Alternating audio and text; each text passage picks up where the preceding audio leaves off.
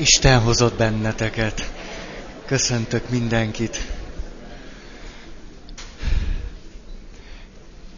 Befejeztünk egy nagy részt, amikor azt a 40 valahány pontot gondoltuk át, hogy egy hiány motivált életútnak milyen tünetei lehetnek, illetve hogy egy hiány motivált életút földolgozatlanságának milyen tünetei vannak, és erről most nem akarok már szólni, és csak egy picit mennénk tovább, mert mondjuk szánnék 10-15 percet arra, hogy ennek egy sajátos esetéről még beszéljek, amolyan bemelegítésképpen, a hiány motivált életútnak egy sajátos esete, amikor valaki társ függésben van, amikor nagy hajlama van arra, hogy függő viszonyban legyen valakivel, valakitől, vagy ő legyen az, akitől függnek, vagy ő függjön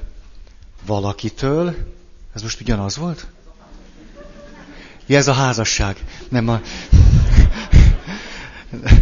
Nem, lehet másképp is. Tehát ennek a leírását szeretném röviden előadni, mint speciális esetnek, egy-két olyan jellegzetességet is tudunk most ehhez az egész témakörhöz még hozzátenni, amivel érdemes gazdagítani az eddigi ismereteinket. Majd pedig nem bírom nézni. Ezt rakjátok magatok alá. Szóval ezzel érdemes még gazdagítani magunkat, és utána, amivel a mai nap szeretnék foglalkozni, az az, hogyha valaki egy ilyen öm, rendszerben él már, aminek a fő jellemzője, hogy valóságnak tartja azt, ami nem valóság, és nem tartja valóságnak azt, ami valóság, akkor ehhez a rendszerhez természetszerűen hiedelmek, meggyőződések fognak társulni. 13 pontban összefoglaltam, milyen meggyőződések társulnak egy ilyen életúthoz, vagy egy ilyen életútban járó valakihez. Szerintem ezt érdemes lesz megismerni. Csak most van egy kis dolgom, mert úgy tűnik, hogy itt is egy előadás zajlik. Megnézem, hogy, hogy ti ugyanazt látjátok-e, mint ők, ezt nem tudom. Szegények nem tudom, hogyha megpróbálom elosztani magam, akkor körülbelül négy percet majd így fogok beszélni, és akkor, akkor valahogy az igazságosság helyre áll, nagyon próbálok rátok figyelni. Szóval nézzük akkor ezt, a társfüggésre jellemző életút leírása. Ha olyan szüleim, szüleink vannak, akik nem elég függetlenek és szabadok, most hagyjuk azt, hogy tele vannak hiányokkal, mert most ne erről beszéljünk, de erről van szó. Nem elég autonómak, azután ebből adódóan inkább függésre hajlamosak, mint sem intimitásra, egészen odáig, hogy megkérdőjeleződik az, hogy valódi mély intimitásra alkalmasak-e egyáltalán, vagy csak bizonyos fokú függő helyzetekben leleckednek. Ez a másik. És a harmadik, nyilván a kettő eredőjeként nem tudják jól tartani a határaikat. Sem a belső határaikat, sem a kapcsolataikban a határokat. Ez három klasszikus ismérve annak, amikor egy olyan szülő vagy szülőpáros karmaiba kerülünk gyerekként, akiktől sok jót fogunk kapni, de mellette ajjaj, ajjaj, elindul egy életút, amiről most szeretnék beszélni. Második pont.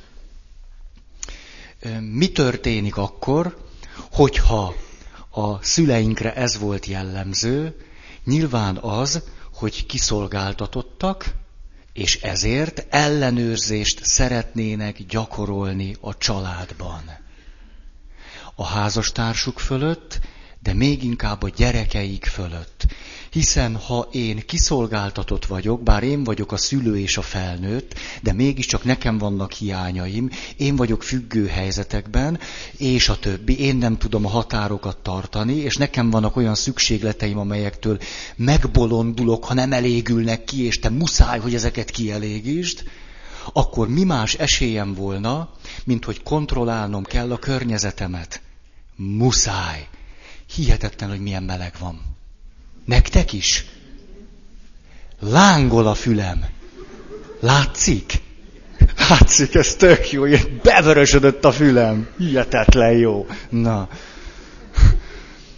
A, hogyan, hogyan tudunk ellenőrzést gyakorolni a környezetünk fölött, ha megszerezzük a hatalmat.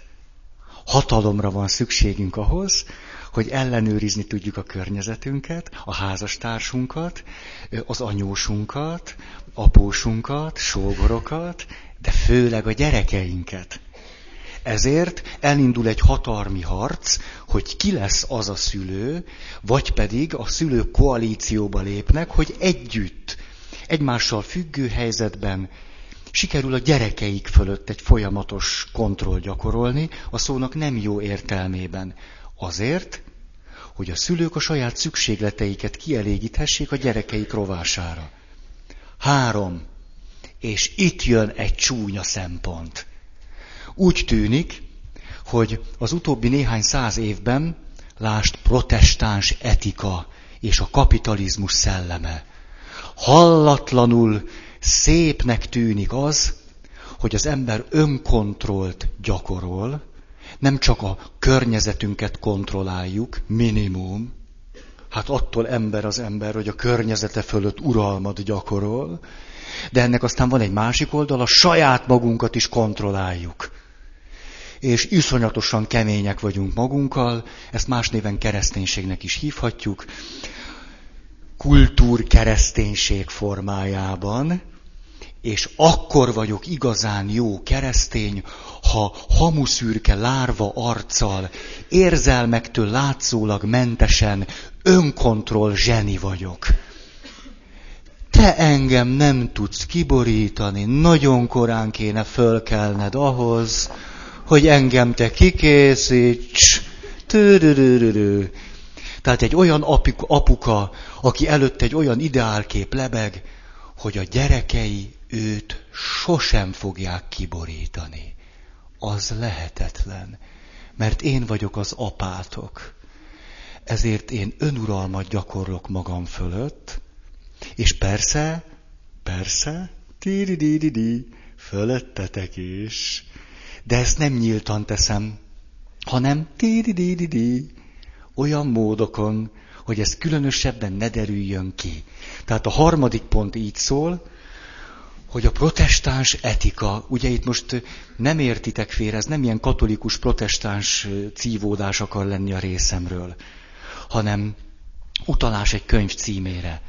Tehát úgy tűnik, hogy amikor belehúzunk, és a kereszténység nevében megpróbálunk érzelmek nélkül élni, azokat lebecsmérelni, lenézni, és a rációt fölhelyezni az oltárra, akkor már is újabb szöget vertünk ebbe a családi koporsóba.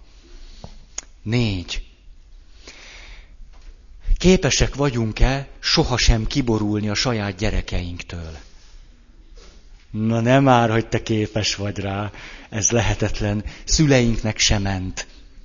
De minél inkább azt gondolom, hogy akkor vagyok jó csávó, jó keresztény, rendes apa, igazán jó református, igazán belevaló katolikus, hogyha van önkontrollom, akkor, amikor tapasztalom azt, hogy erre nem vagyok képes, akkor belehúzok abba, hogy mégiscsak sokkal jobban járok én, ha fölötte gyakorlom a hatalmat akkor továbbra is föntarthatom magamról azt a képet, hogy én vagyok az erős. És én vagyok a belevaló, mert én valóban sosem készülök ki attól, hogy milyenek a gyerekek. Milyen gyerekek? Hol vannak a gyerekek? A gyerekek a szőnyeg alatt kétdimenziósá váltak, és akkor jönnek csak elő a szőnyeg alól, ha az apuka elment. Így aztán az apuka büszkén mondhatja el a munkahelyen, hogy náluk a családban rend van. Igaz, hogy a gyerekek kétdimenziós formában léteznek, de ez megéri az apukának, hiszen így, miután protestáns, és végül is a gyónás is egy baromság, ezért ő neki nincs mivel különösebben szembenézni, hiszen ő jól teszi a dolgát. Gyerekei fegyelmezettek. Igaz, az egyik asztmás, jé. A másik cukorbeteg, bár még csak öt éves. Hm. De hát az Isten csak azokat fenyíti, akiket szeret. Hm. Harmadik gyerekünk valahogy újból és újból baleseteket szenved, pedig még csak nyolc éves. Hm. Isten nagyon szeret minket. Hát tudjátok? Szóval egy olyan szülőről vagy szülőkről beszélünk, akik kifacsart módon, hogy föntarthassák a magukról alkotott pozitív képet, hogy ők milyenek, ahhoz fölhasználják a gyerekeik gyöngeségét, és miután abban akarnak eh, kéjelegni, hogy ők mennyire, milyen döbbenetes önuralommal rendelkeznek, ezért inkább fölöttünk gyakorolnak hatalmat, hogy ne derüljön ki, hogy ez mégsem megy nekik annyira. Következő pont, Szerbusz Zsuzsanna. Oda.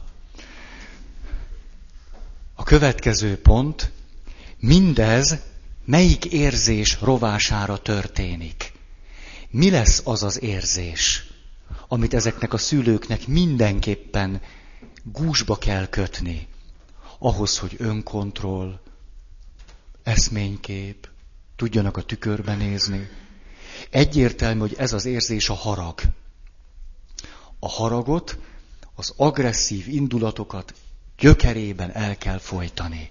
Ezt nem tudatosítjuk magunkkal, mert a te jó apád sohasem haragszik, hanem nevel.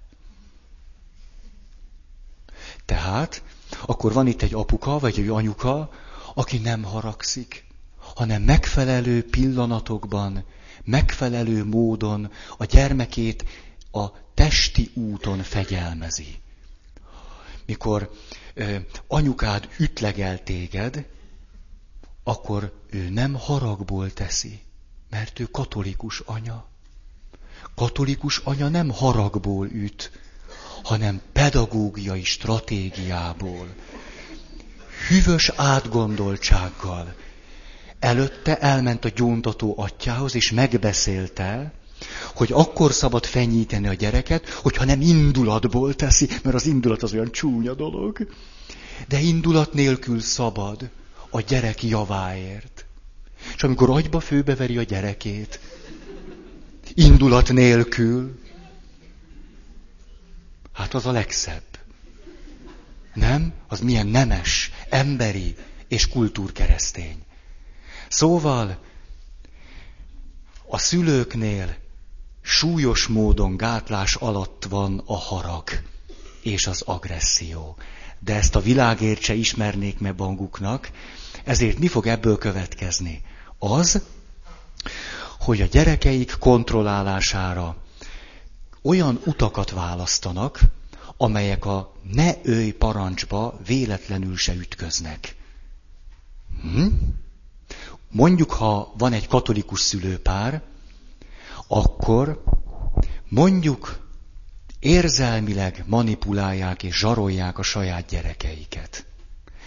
Sose felejtem el ezt, ahogyan egy pap előadta nekem teljes meggyőződéssel, hogy amikor ő az osztályban már nem tudja fegyelmezni a gyerekeket, akkor azt szokta mondani, hogy jó, csinálhatjátok ezt velem, de akkor én nem foglak titeket szeretni. És most képzeljük el a kis elsősöket, hogy a nagy papbácsi azt mondja nekik, hogy jó, csináljátok nyugodtan, nyugodtan kopogja radírgumival, ilyen pofátlan módon, de ha tovább kopogsz, és firkálsz a füzetkét sarkára, nem szeretlek. Hát egy 6-7 éves gyerek azért ennek nem szokott annyira ellenállni, hanem inkább beijed. Mi következik ebből? A szülők az agressziójuk és haraguk eh, kiáramlásának olyan módszereit választják, amelyektől saját maguk előtt nem kell szégyenkezniük.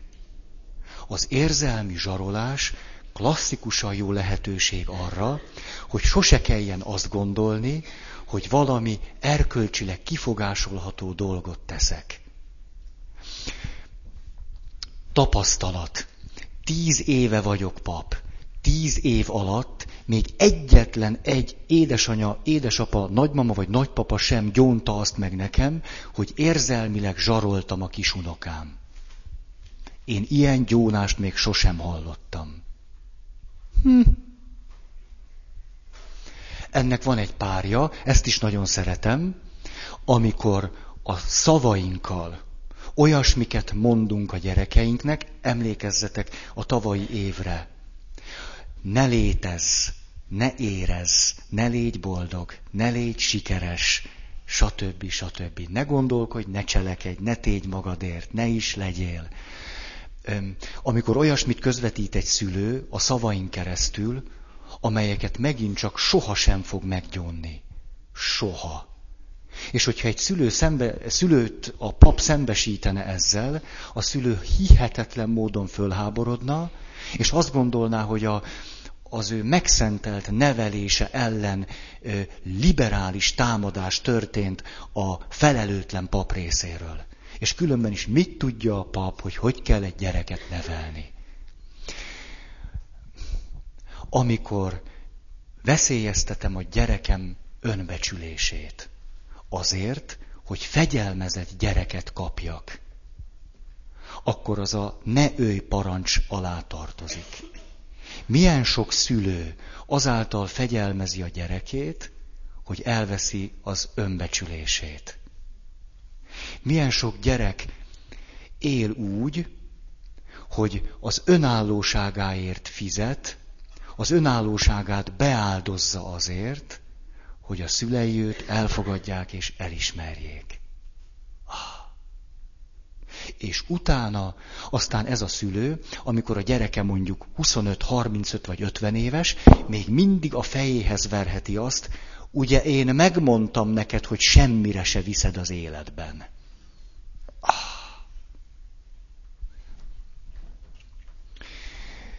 Szóval, tudjátok, a hideg borsódzik a hátamon ezektől a, ezektől a milyen filmek, ilyen apácás filmek.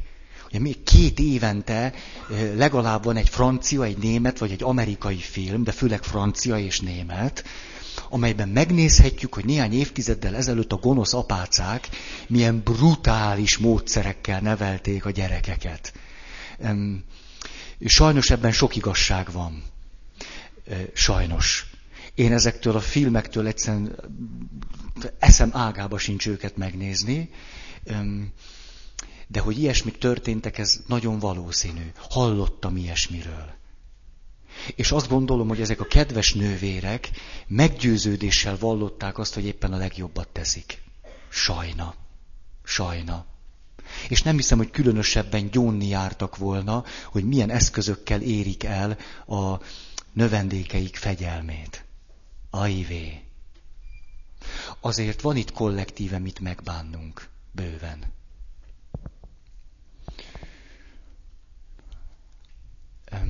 Az elfolytott harag és agresszió a legegyszerűbb és legkisebb ellenállás irányába hat, ez pedig a gyerek. Mhm. Mert a gyerek védtelen, manipulálható, zsarolható, olyan mondatokat lehet neki mondani, hogy ihaj-csuhaj. Mi történik ilyenkor? Végül is egy rejtett módon agresszív szülővel van dolgunk. Az anya is lehet az, és mind a kettő is lehet az. Ez a gyerek számára folyamatos stresszforrást jelent. A gyerek megtanul egy kiszolgáltatottságban és folyamatos nyomás alatt és stresszben élni. Ez fogja számára a normalitást jelenteni. Mit lehet ilyenkor tenni? Vagy próbál menekülni, vagy pedig behódol. Más verzió nem nagyon van.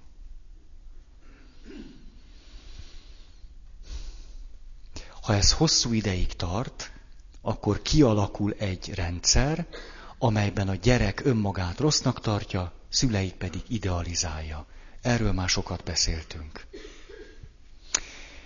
Nő a szégyenérzet, szorongás, önértékelési zavarok, saját szükségleteim, vágyaim, érzéseim eltűnnek.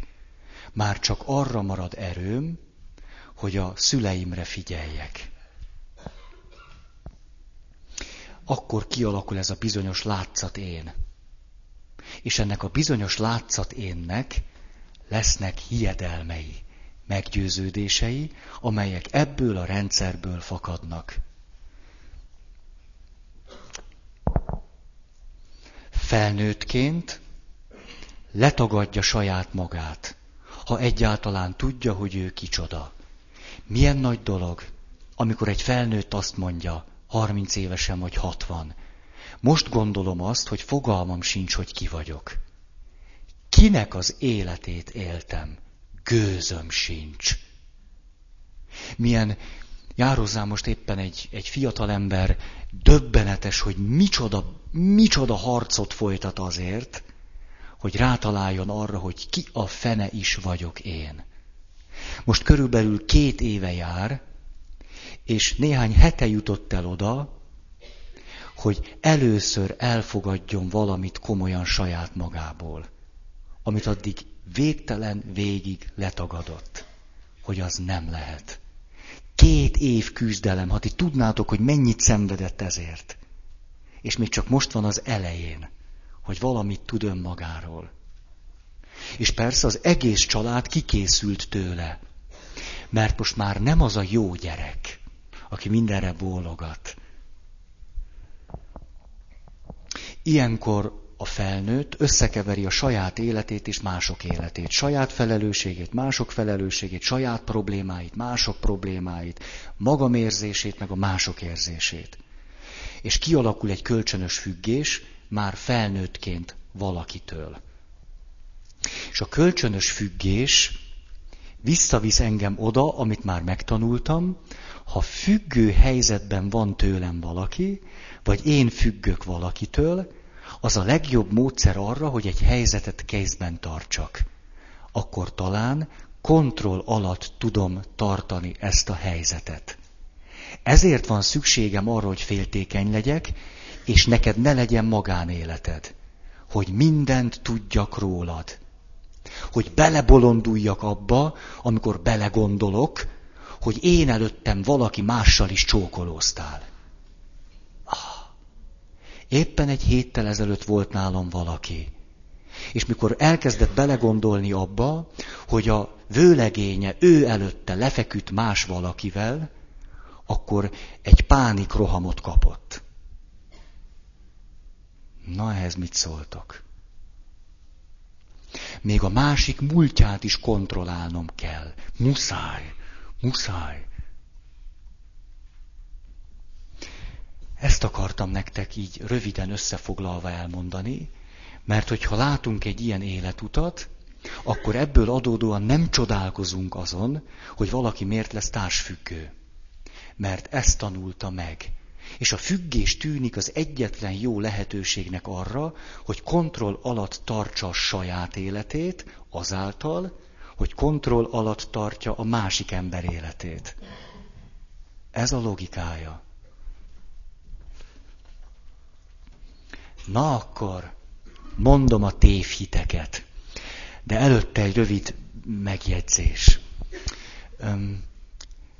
A tévhitek egész biztos vagyok benne, hogy különböző szinteken fognak elérni benneteket. Lesznek olyanok, akik mellett teljesen el fog menni, érdektelen lesz. Lesznek olyanok, akik, akik racionálisan álltok majd ezekhez a kijelentésekhez, és úgy azt mondjátok, hm, érdekes, vagy kevésbé érdekes. Lesznek olyanok, akiket majd szíven üt. És lesznek olyanok, akiknek nagyon rossz érzéseik lesznek. Én nem tudom, hogy ki, kit, hogyan és hol fog majd ez eltalálni, de mondanék egy fontos dolgot. Ez pedig az, hogy ahhoz, hogy megtudjuk, hogy milyen tévhiteink vannak, milyen fals meggyőződéseink, az az állapot, amiben most vagytok, nem alkalmas. Vissza kéne idéznetek olyan élethelyzeteket, amikor abból a 43 pontból valami előjött belőletek. Olyan élethelyzeteket, amelyekben érzelmileg olyasmi történt veletek, amit nem tudtatok kontrollálni. Mert azokra az élethelyzetekre visszagondolva derül csak ki, hogy ott egészen mélyen milyen meggyőződéseitek vannak. Hiszen a meggyőződéseink azok nagyon korai, korai életszakaszból jönnek. Ezért leggyakrabban nem is tudatosak. Hiszen akkor váltak meggyőződésünké, amikor még nem tudtunk reflektálni magunkra. Ezért a legtöbb ember az igazi mély meggyőződéseiről nincs is tudomással. Nem tudjuk, hogy ezek a mi legmélyebb meggyőződéseink. És szeretnék egy példát mondani erről. 21 éves koromban voltam első áldozó.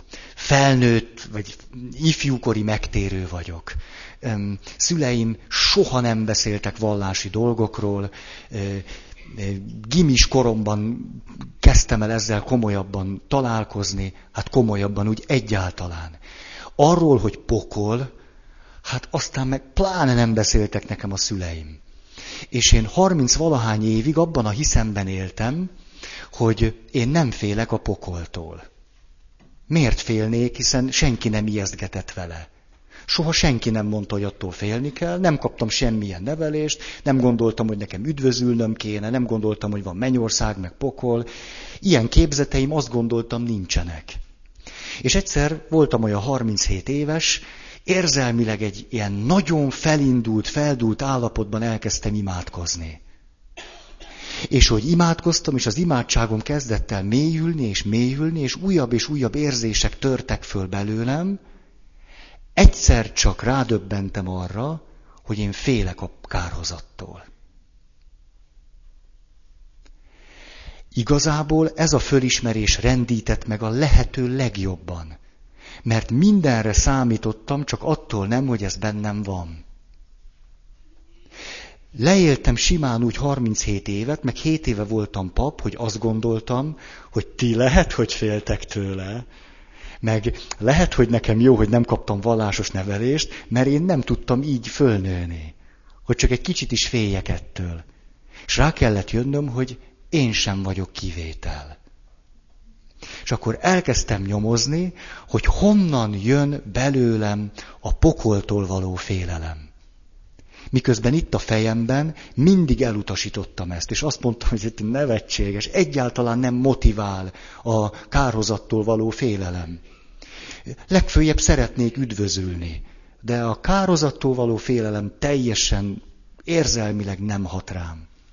És tudjátok, rájöttem, hogy miután szüleim nagyon szerették a képzőművészetet, volt egy csomó képzőművészeti album otthon. Rengeteg könyvünk volt, és az alsó sorban voltak ezek a legnagyobb albumok, ami azt jelenti, hogy én már általános iskolás korom előtt le tudtam venni ezeket az albumokat, hiszen azok voltak legalul, mert azok voltak a legvastagabbak, és én ezeket nézegettem. Hát, mit nem mondjak. Talán ismeritek ilyen vastag bos kötet. Nagy fekete betűkkel. És ahogy kezdtem visszaidézni a gyerekkoromat, rájöttem, hogy én még iskolába se jártam, amikor ezt az ilyen vastag boskötetet előszeretettel lapozgattam. Lapozgattatok már boskötetet? Hogy előszeretettel vagy nem, azt nem tudom, de szerintem az olyan 18 éven fölülieknek való. Én pedig hat évesen. Sics, Ugye, és nem volt ráírva a boskötetre, hogy szülő felügyelete nélkül 18 éven aluliaknak nem ajánlott, vagy ilyesmi, nem volt ki sárga karika.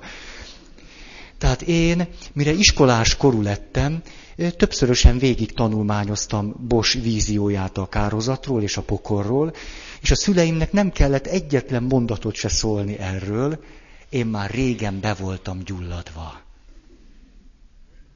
De ahhoz, hogy ez bennem van, ehhez egy iszonyú nagy érzelmi megterhelésre volt szükségem, aztán el kellett kezdenem imádkozni, és az imádságban még mélyebbre menni, és ott egyszer csak megjelent ez a félelem, amiről azt gondoltam, hogy nincs. Ezt azért tartottam fontosnak elmondani, mert most olyan meggyőződéseket fogok mondani, amelyekről lehet, hogy így kapásból azt mondjátok majd, hogy öcsön, dehogy! És lehet, hogy pontosan úgy vagytok vele, mint hogy én voltam három évvel ezelőtt a kározattól való félelemmel. Ezt azért mondtam, hogy eddig biztonságban lettetek volna, most... Tudjátok mit? Még mindig nem kezdek bele. Ezt szeretitek, ha ilyen vagyok? Nem?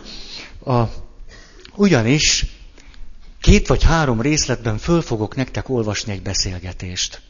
A beszélgetés egy riporter és a félelem között zajlik. Ugyanis volt egy riporter, aki meginterjúvolta a félelmet. Érdemes meghallgatni. Riporter. Ezt nem fogom mondani, úgyis e- evidens lesz, hogy ki a riporter és ki a félelem. Köszönöm, hogy fogadott. Hálás vagyok, hogy időt szakít rám. Mielőtt elkezdjük, ön véletlenül nem terapeuta? Nem szó sincs róla, helyi laptudósítója vagyok. Helyes. Torkig vagyok ezekkel a terápiás fazonokkal. Fikartnyit se törődnek azzal, hogy megismerjenek. Csak is azt akarják, hogy megváltoztassanak, hogy a fejemre olvassák, milyen komisz vagyok. Ne aggódjék, kérem. Az én munkám az, hogy olyan cikket írjak, amely korrekten mutatja be önt. Ennyi. Ön szerint mi a legfontosabb, amit tudnom kéne önről? Félelem. Azért dolgozom, hogy megmondjam az embereknek, meg fogom őket védeni, és meg is teszem. Hogyan? Azzal, hogy ráébreztem őket a veszélyre, hogy vigyázzanak, és mindig a legrosszabbra számítsanak, és készüljenek föl. Arra nógatom őket, hogy védjék meg magukat, építsenek fedezékeket. Riporter. A világ veszedelmes hely, ön pedig mindig és mindenkor erre figyelmezteti őket. Ez az ön legfontosabb feladata? Nos, bizonyos, hogy az egyik legfontosabb. És mik vannak még? A dolgok sűrítése, a választások és reakciók korlátozása.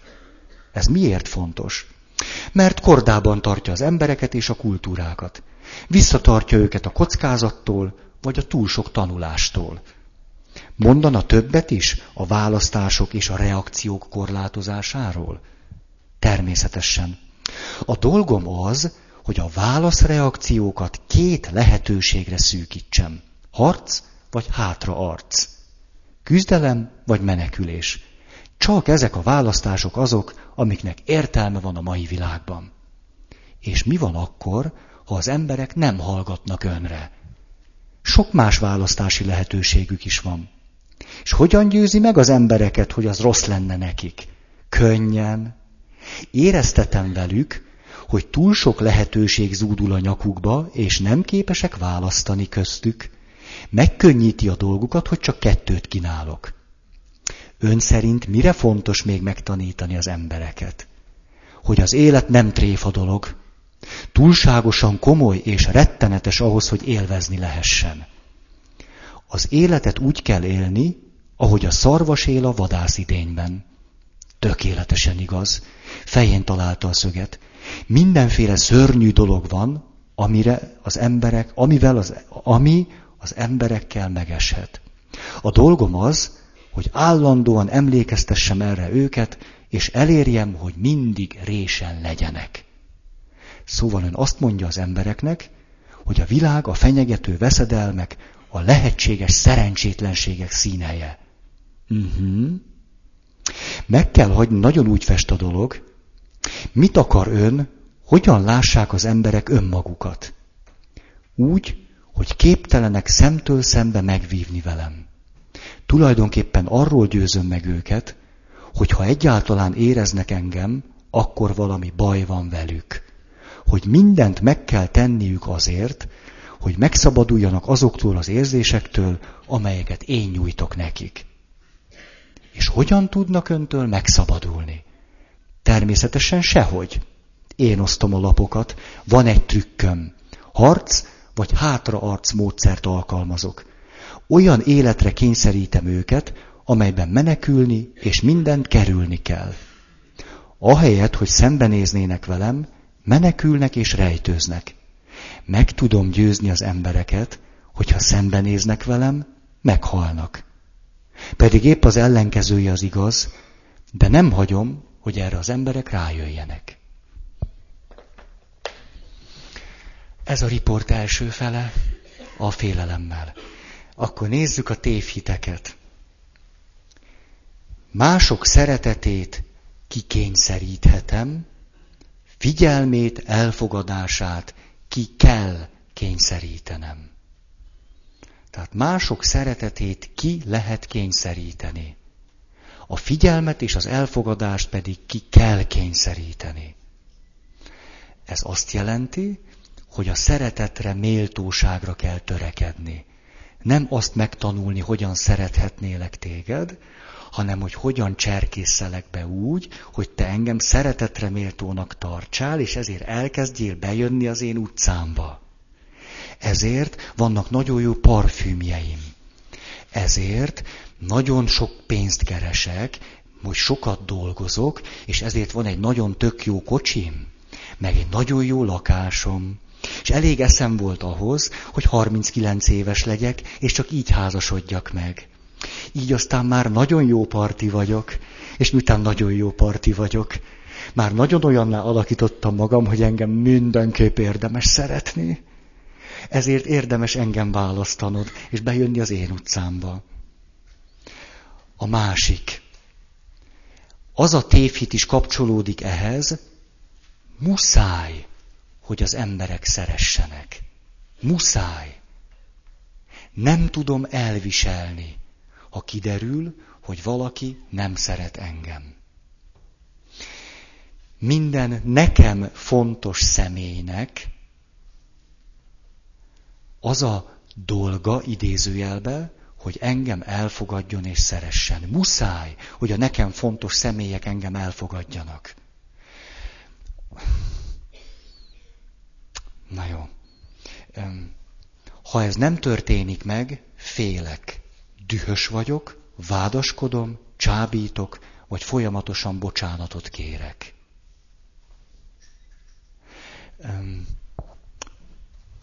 Ismeritek azt, amikor valaki mindig jó benyomást akar kelteni a környezetére?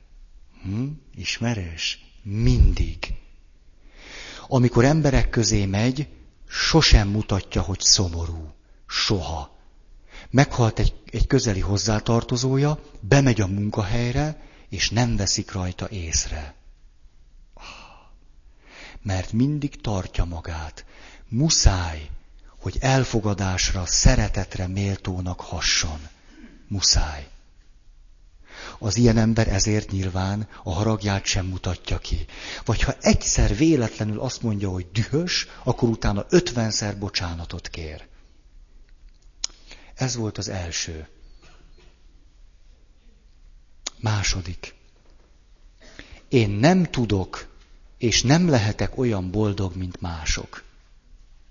Nem is tudok, de nem is lehetek olyan boldog, mint mások. Alig tudom magamat jól érezni. És minél jobban érzem magam, annál inkább bekúszik az agyamba egy gondolat, ennek meg lesz a bőjtje. Jön egy gondolat, nem sokáig fog ez így tartani. Vagy mit készít nekem Isten, hogy adott nekem egy kis pihenő időt?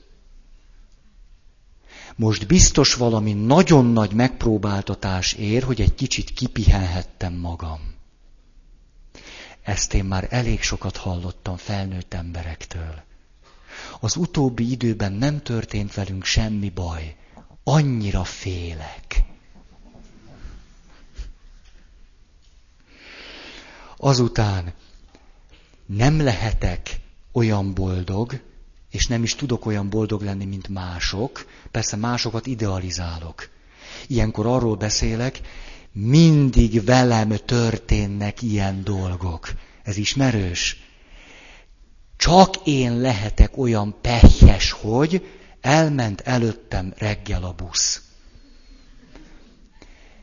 Nem elég, hogy elaludtam, még a busz is elment előttem. A mai napom tönkre van téve. Hát ez ez. Akkor ma már nem lehetek boldog. Emlékszem azokra a kedves ismerőseimre, akik mondjuk valamire, valamire súlyosan ráébredtek egy beszélgetés során, mondjuk reggel kilenckor. És akkor úgy mentek el, na, ez azt jelenti, hogy ma már én nem tudom jól érezni magam.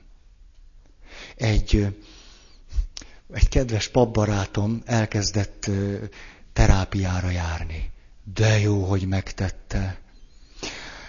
Azt mondta, mindenképpen a szabad napomon járok terápiára, mert utána teljesen ki vagyok készülve. Teljesen. Az a napom már munkára alkalmatlan.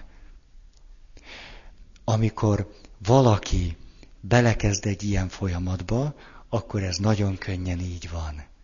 És amikor már valaki egy kis rutint szerzett, és kezd egy gyógyulni, akkor egyszer csak rájön, hogy egy komoly, fájdalmas fölismerés után még ő lehet boldog egy óra múlva.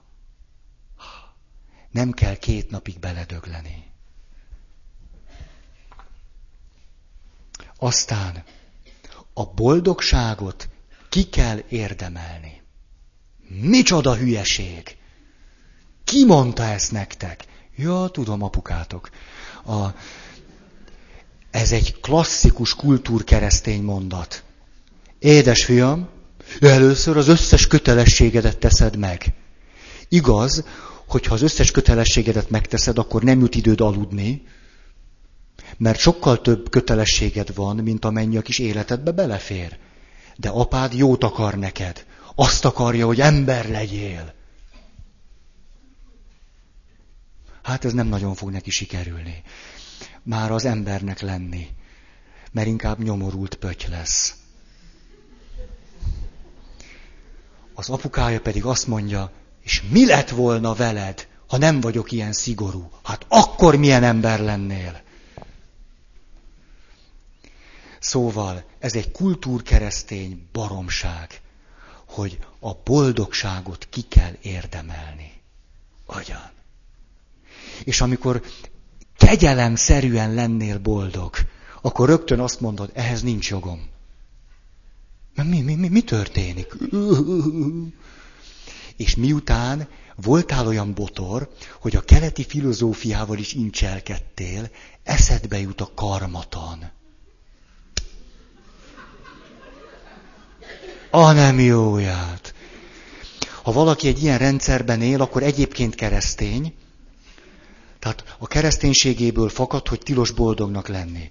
És amikor végül mégiscsak valami kegyelemszerűen boldog, akkor nem azt mondja, hogy ó, Isten meglátogatott engem.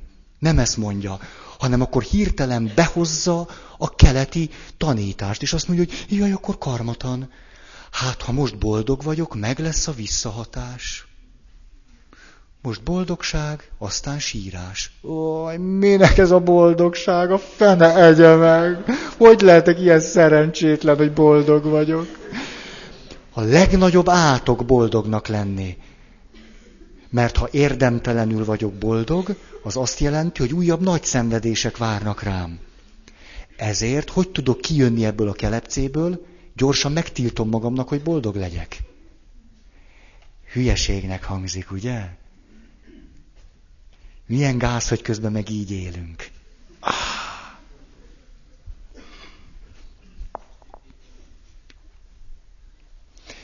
A boldogságra méltónak kell lenni. Hát erről beszélek. Aki nem méltó, az nem érdemli meg. És végül igen, ezt az előbb elmondtam hogy tönkreteszi a saját boldogságát, mert akkor legalább nem vár rá büntetés. Három. Nem tudom elviselni a szenvedést, a magányt, a szégyent, az elutasítottságot. Az a meggyőződésem, hogy ezt képtelen vagyok elviselni. Mondjuk, szakítasz a barátoddal, és egy hét múlva összejössz egy másik pasival. Szakítasz a barátnőddel, és két napig rosszul vagy, és a harmadik nap, na hát azért vannak más nők is, nézzünk csak körbe. Tényleg mennyi nő van itt?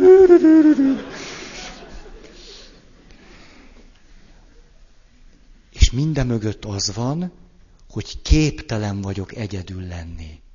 Az nekem nem megy. Egyedüllét egyenlő halál. Ugye elhitetem az emberekkel, mondta a félelem, hogy ha szembenéznek velem, akkor meg kell halniuk. Ha egyedül kell lennem, bele fogok dögleni. Ha valaki elutasít, bele fogok dögleni. Na, ha szenvedek, abba is bele fogok dögleni. Ezért a szenvedést mindenképpen enyhíteni kell valahogy. Ezért, ha már úgy érzem, hogy a szenvedést nem bírom enyhíteni, már hogy elviselni, akkor lemegyek a játékterembe. És a félkarú rablóval játszom. És hogy ott húzogatom a fél karját, szög, már a rabló. És akkor valahogy érzem azt az enyhületet. Jó, az ez mégiscsak egy kicsit, kicsit ez így, ez most így jó. Igen, most vesztettem el tízezer forintot, de most egy kicsit jobban vagyok. 15 ezer, nem baj, de megéri. Ha? Az ilyenfajta enyhületnek aztán ezer formája van. Hát ezeket már nem akarom ragozni. A, azt hiszem, egyszer már elbeszéltem nektek. Édesanyám együtt szült egy másik hölgyel. Nem teljesen egy, együtt, tehát, hogy mindenki tette a maga dolgát, de de minden esetre úgy eléggé együtt gyűjtek elő a gyerekek, és aztán betolták őket a, ugye, a kórterembe.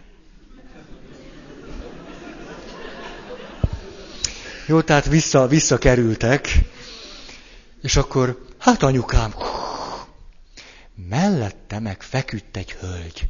És a hölgy a következőt csinálta. Anyukám nagyon büszkén beszélt el mindig ezt a történetet. Feküdt a hölgy, és azt mondja, levegőt, levegőt. Jó, hát én nem szültem még, tehát igazából hihetetlenül semmi jogom nincs bármilyen történetet elmondani. Minden esetre anyukám virult, a másik hölgy pedig. Na, erre bejött a nővér. Erre, hogy mindenképpen hallja a nővér. Nővér a következőt reagálta. Van itt levegő, csak venni kell.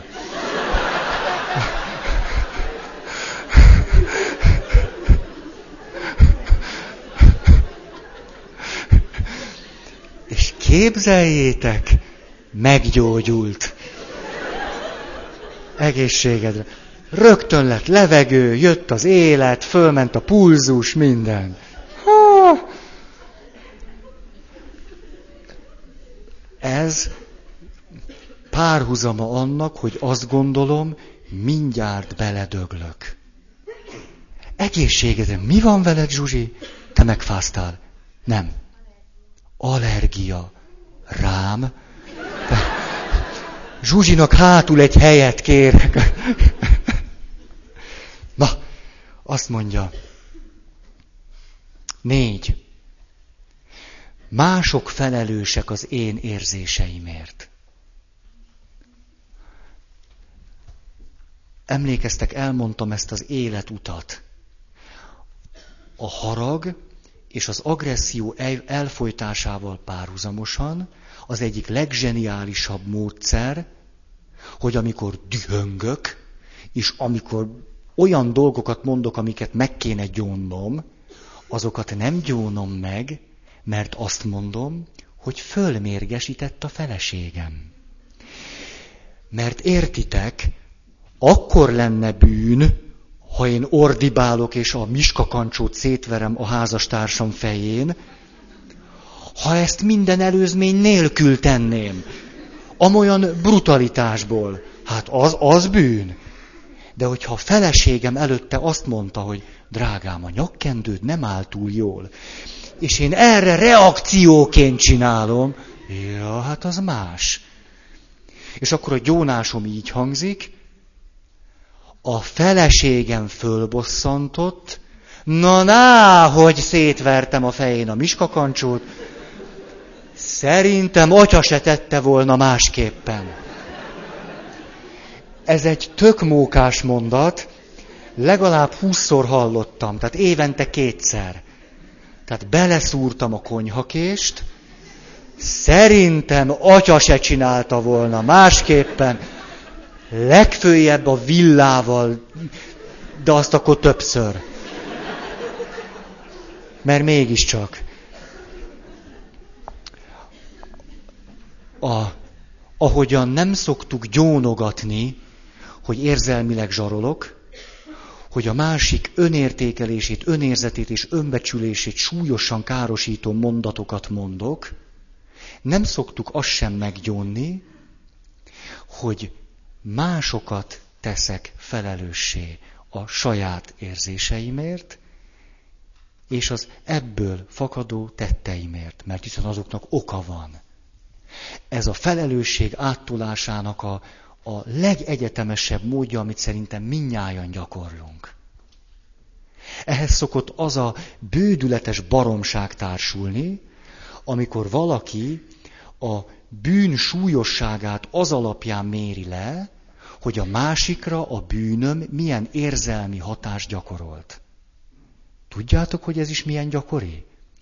Tehát, ha a feleségem sír, akkor bűn. Ha nem sír, hát akkor semmi. Ha a feleségem kipurcan, az súlyos bűn. De ha a feleségem azelől, hogy kipurcanna, fogja a cuccát és elmegy, akkor gyónjon a feleségem. Mindenki nekem úgy tűnik, hogy a saját érzéseiért, hogy felelős, azt nem tudom, de minden esetre mindenki a saját érzéseivel bánjon. Hogy azért felelős vagyok, hogy a saját érzéseimmel mit kezdek. Hogy egy érzés jötte vagy nem, azért nem vagyok felelős. Ugye ezt nem kell ragoznom, ez megvan nektek. Hány és hány itt ülő nőt lehetne példaként hozni arról, nem azért, mert ismerlek benneteket, hanem mert tudom, hogy, hogy a nőknek milyen nehéz ez. Tudom. Hogy pici kortól kezdve, anyukátok főleg, hányszor zsarolhatott benneteket, és hányszor mondta azt, hogy most anyuci nagyon szomorú, és közben nem is volt szomorú. Csak mondta.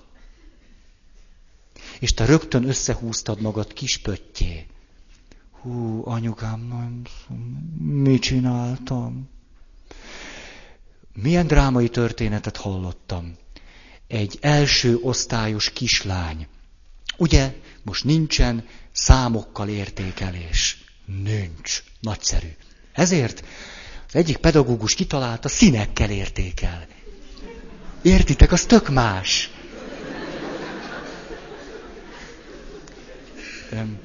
Ezzel nagyjából látleletét adtuk a mostani pedagógiai reformnak.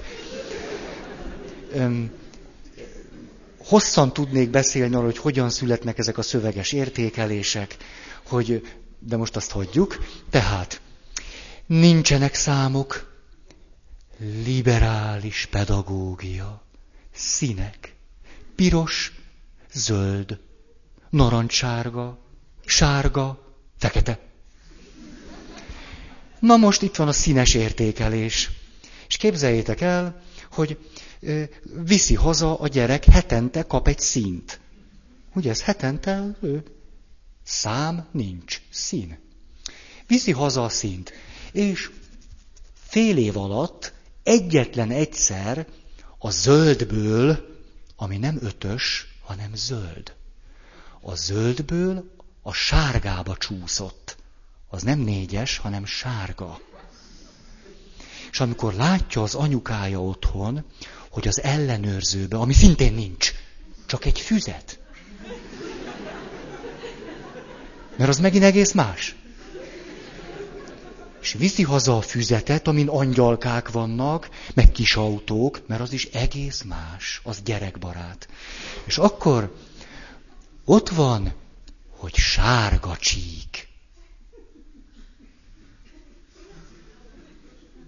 Szülő elborzad, egy ilyen furcsa rángás, rángás. Az én nagy lányom, hét éves, az én nagy lányom, súlyosan leszidja a nagylányát, hogy hogy csúszhatott le a zöldből a sárgába. Hogy? Hát mit Amíg én dolgozok, érted? Te csak úgy lecsúszol. Ja, hogy nem engedtelek el szánkózni. Annak is megvolt az oka. Na szóval, lecsúszott a sárgába, jön a büntetés. Azért, mert fél év alatt egyetlen egyszer lecsúsztál a zöldből a sárgába, ezért egy hétig nincs tévé. És különben meg anyu szomorú. Az, az az dühös, az az szomorú, az az csalódott. Hát, ezért értelek én meg olyan nagyon titeket.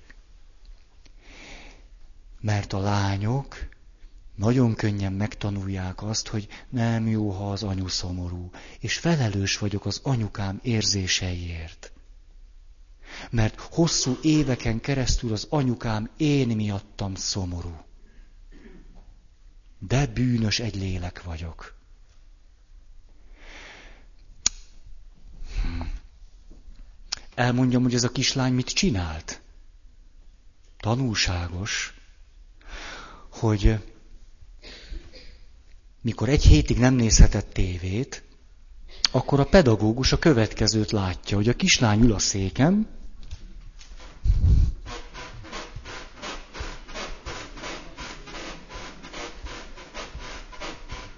Szerintetek mit csinál? Hmm? Oldja a feszültséget és a szorongást. Hmm. Hmm. Hogy szokott egy ilyen történet katasztrófába torkolni, úgyhogy a pedagógus, aki látja, hogy a kislány folyamatosan ezt csinálja, egész jó érzés. A... Milyen lehet egy kislánynak? Hát szóval. Akkor mondjuk, behívatja a szülőket. És akkor elmondja, hogy kedves anyuka, sajnálattal én rajzoltam azt a sárga csíkot a füzetkéjébe a kislányának, de most volna egy másik problémánk is. És amikor ezt elmondja a kislány anyukájának, ha a sárga csíkra egy hétig nem nézhette a tévét, mit gondoltok, mit fog kezdeni a kislányával ezek után? És még csak hét éves. És tulajdonképpen nincs vele semmi baj. Hm? De meg fogja tanulni azt, hogy én vagyok felelős az anyukám, az apukám, a nagyszüleim érzéseiért. És felnőttként di di di.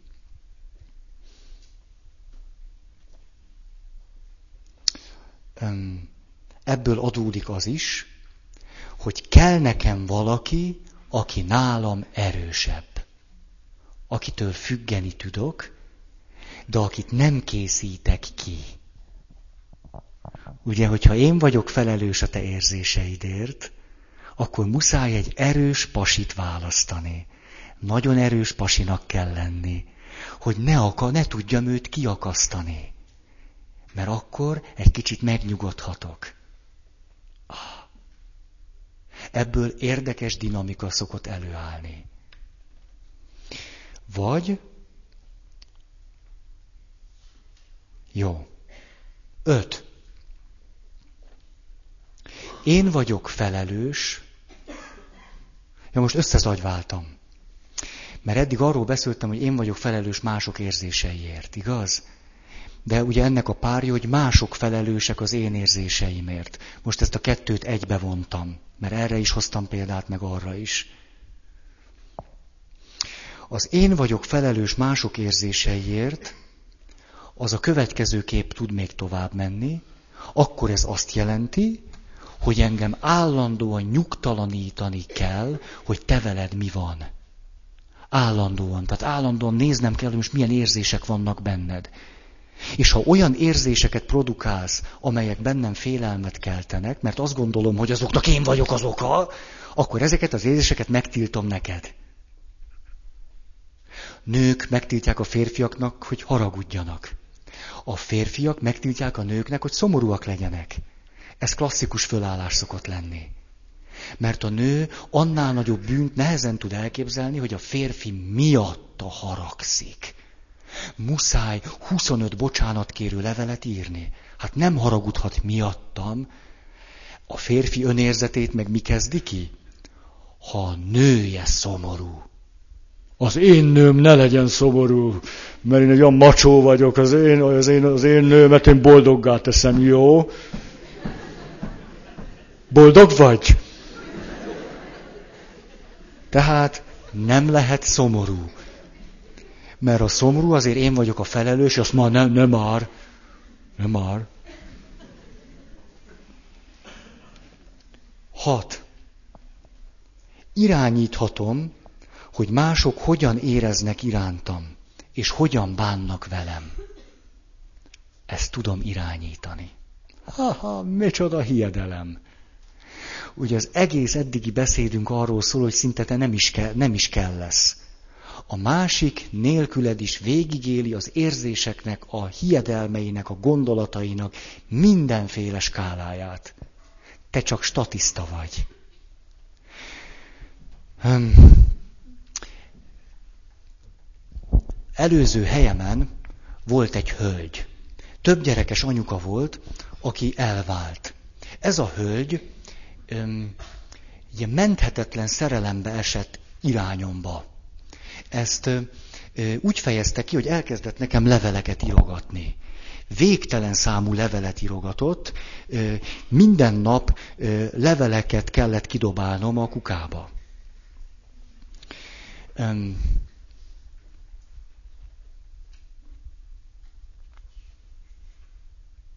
A legmegrázóbb az volt, hogy amikor én tízféleképpen próbáltam vele szót érteni, és tízféleképpen lehetett látni, hogy semmiféle esélyem sincs, akkor gondoltam, hogy most kipróbálom, mi lesz akkor, ha én semmire se reagálok. Semmire. És tudjátok, mi történt? Az, hogy jöttek egymás után a levelek, és már amelyiket elolvastam, azokban ez a hölgy az érzéseknek, a gondolatoknak, a vágyaknak, a jövőképnek, a mindenfélének eh, döbbenetes színességét írta le, miközben én semmit sem tettem. Tehát volt egy levél, ami arról szólt, hogy vegyem már el feleségül. És hogy ő már mindent eltervezett, és hogy ö, ö, komolyan. Minden, minden elő van készítve, júliusban, izé, házasságkötés. Ez, ez, izé, hát. És hogy a gyerekekkel is megbeszélte azt, hogy hova megyünk nászútra. Jó, hát azért ez volt az a pillanat, amikor elmentem egy pszichiáterhez, és akkor megkérdeztem, hogy ilyenkor mit kell csinálni. Na és akkor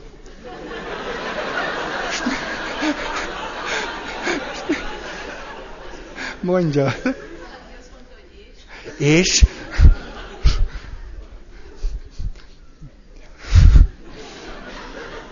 Nem képzelitek, hogy mindent elárulok. Ez most csak egy példa. Szóval, hát, jó, hát elmondhatom, hogy mit mondott, csak nem mondom el.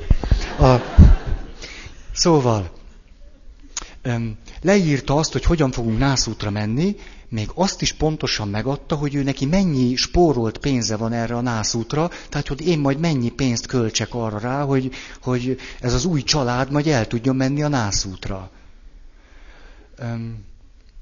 Én nem, nem válaszoltam semmit. Azért, hogy oda telefonáltam a házasságkötőterembe, hogy le van-e beszélve tényleg.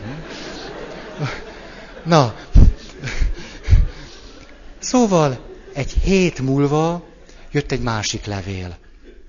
Az arról tudósított, hogy én egy rohadt szemét vagyok. Egy rohadt szemét, és hogy, hogy ő vele még senki ennyire piszok és szemét nem volt, és és, és, és ne is álmodozzak róla, hogy ő engem oltár elé. Ne is. Ez...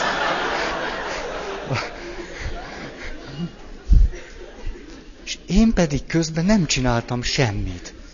Ti-di-di-di-di, hat levél, szemétláda, hetedik kibontva, következő levél. Ő nagyon gyönge. Ő most nagyon-nagyon ő rájött arra, hogy ő nem tesz jót a gyerekeivel akkor, ha nincsen férje. Hogy a gyerekeinek nagyon szüksége van egy apukára. Ezért most már szedjem össze magam. Jó, tűrűrűrű, egy hét. Érzékeltettem ezt? El tudtak telni úgy hónapok, hogy én semmilyen reakciót nem adtam. És ő teljesen magától, magában az egész kapcsolatot tudta fantáziálni. Az egészet élt a maga világában, és az én beszédeimet, a mit tudom én mit, ahol engem, engem látott papként, ezt mind-mind, ami kettőnk úgy nevezett kapcsolatára vonatkoztatta. És ne gondoljátok, az, két dolog az egyik, nem pszichiátriai eset. Nem. Normális. Ha, normális. Ö, volt idő, amikor én ebben majdnem megőrültem. Az úgy el tudjátok képzelni. Tehát, tehát a szélvédőmre rakosgatott állandóan izéket, a postaláda, küldött, meg lehetett tőle bolondulni. A, Na, volt egy pont, amikor, amikor rájöttem, hogy számára még ez talán a legjobb megoldás.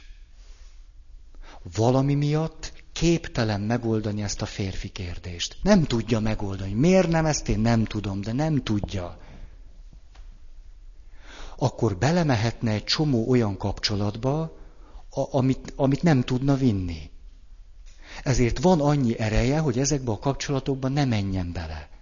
De ott van egy csomó érzése, mit tudom én, 40 valahány éves, kicsit idősebb nálam, de hát mindegy, jól tartja magát. Ezért inkább kitalál engem magának. Ezzel egy csomó érzését, indulatát, vágyát, mindent egy olyan irányba viszi, hogy azzal nem terheli agyon a saját gyerekeit.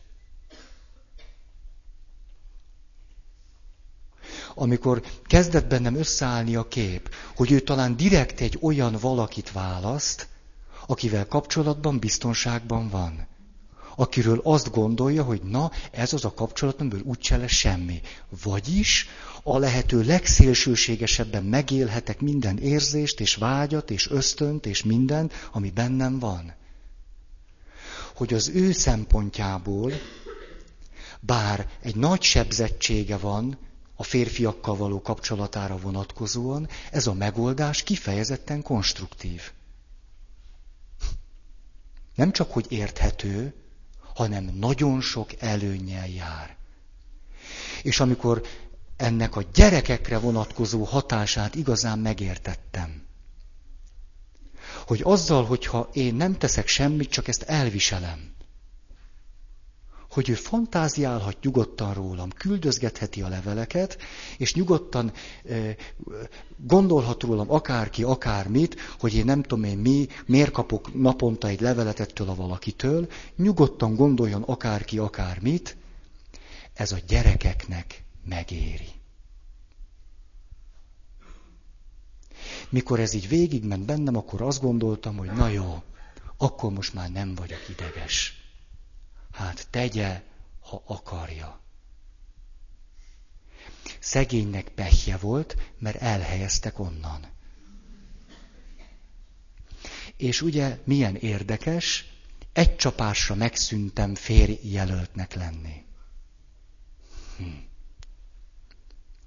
De biztos vagyok benne, hogy a következő pap se úszta meg olcsón. Minden esetre az utódomnak óvakodtam elmondani ezt. Mondtam, majd rájön.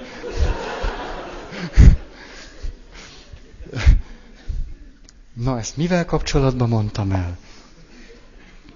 Ja igen, hogy irányíthatom, hogy mások hogyan éreznek irántam, és hogyan bánnak velem. Hogy egy másik, ez az utolsó mondatom, hogy egy másik dolgot is megtanultam ebből. Ez pedig az, hogy szerintem mi sem vagyunk kevésbé olyanok, mint ez a nő.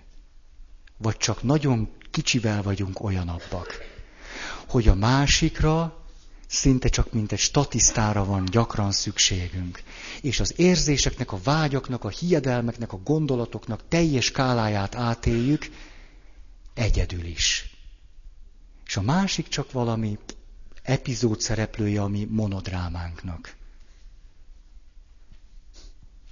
Ezt is megtanultam. De szívesen áthárítjuk. Ma egy kicsit olyan nyögvenyelős voltam, ugye? Nem tudom. Na. Van-e valakinek hirdetni valója?